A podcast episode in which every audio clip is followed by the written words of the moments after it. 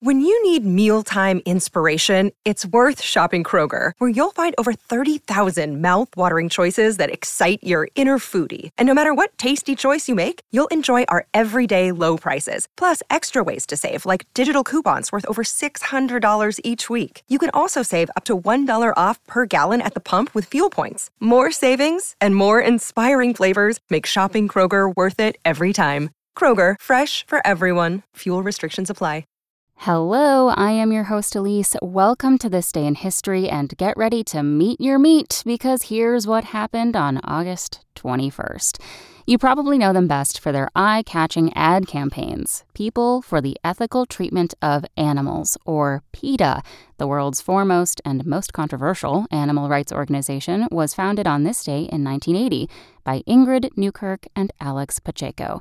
PETA's first campaign came the following year when Pacheco got a job at a Maryland research facility in order to expose experiments being conducted there on macaques. PETA's work led to the first ever conviction of a researcher on animal cruelty charges.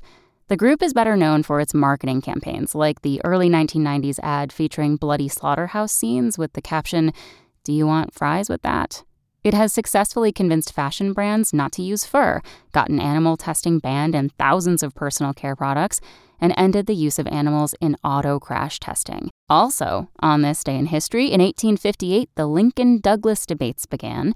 In 1920, Christopher Robin Milne, the namesake of the famous Winnie the Pooh character, was born.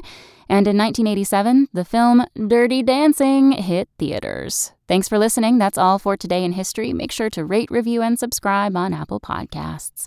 Tune in tomorrow to learn a little bit more about the world around you. And of course, have a great day.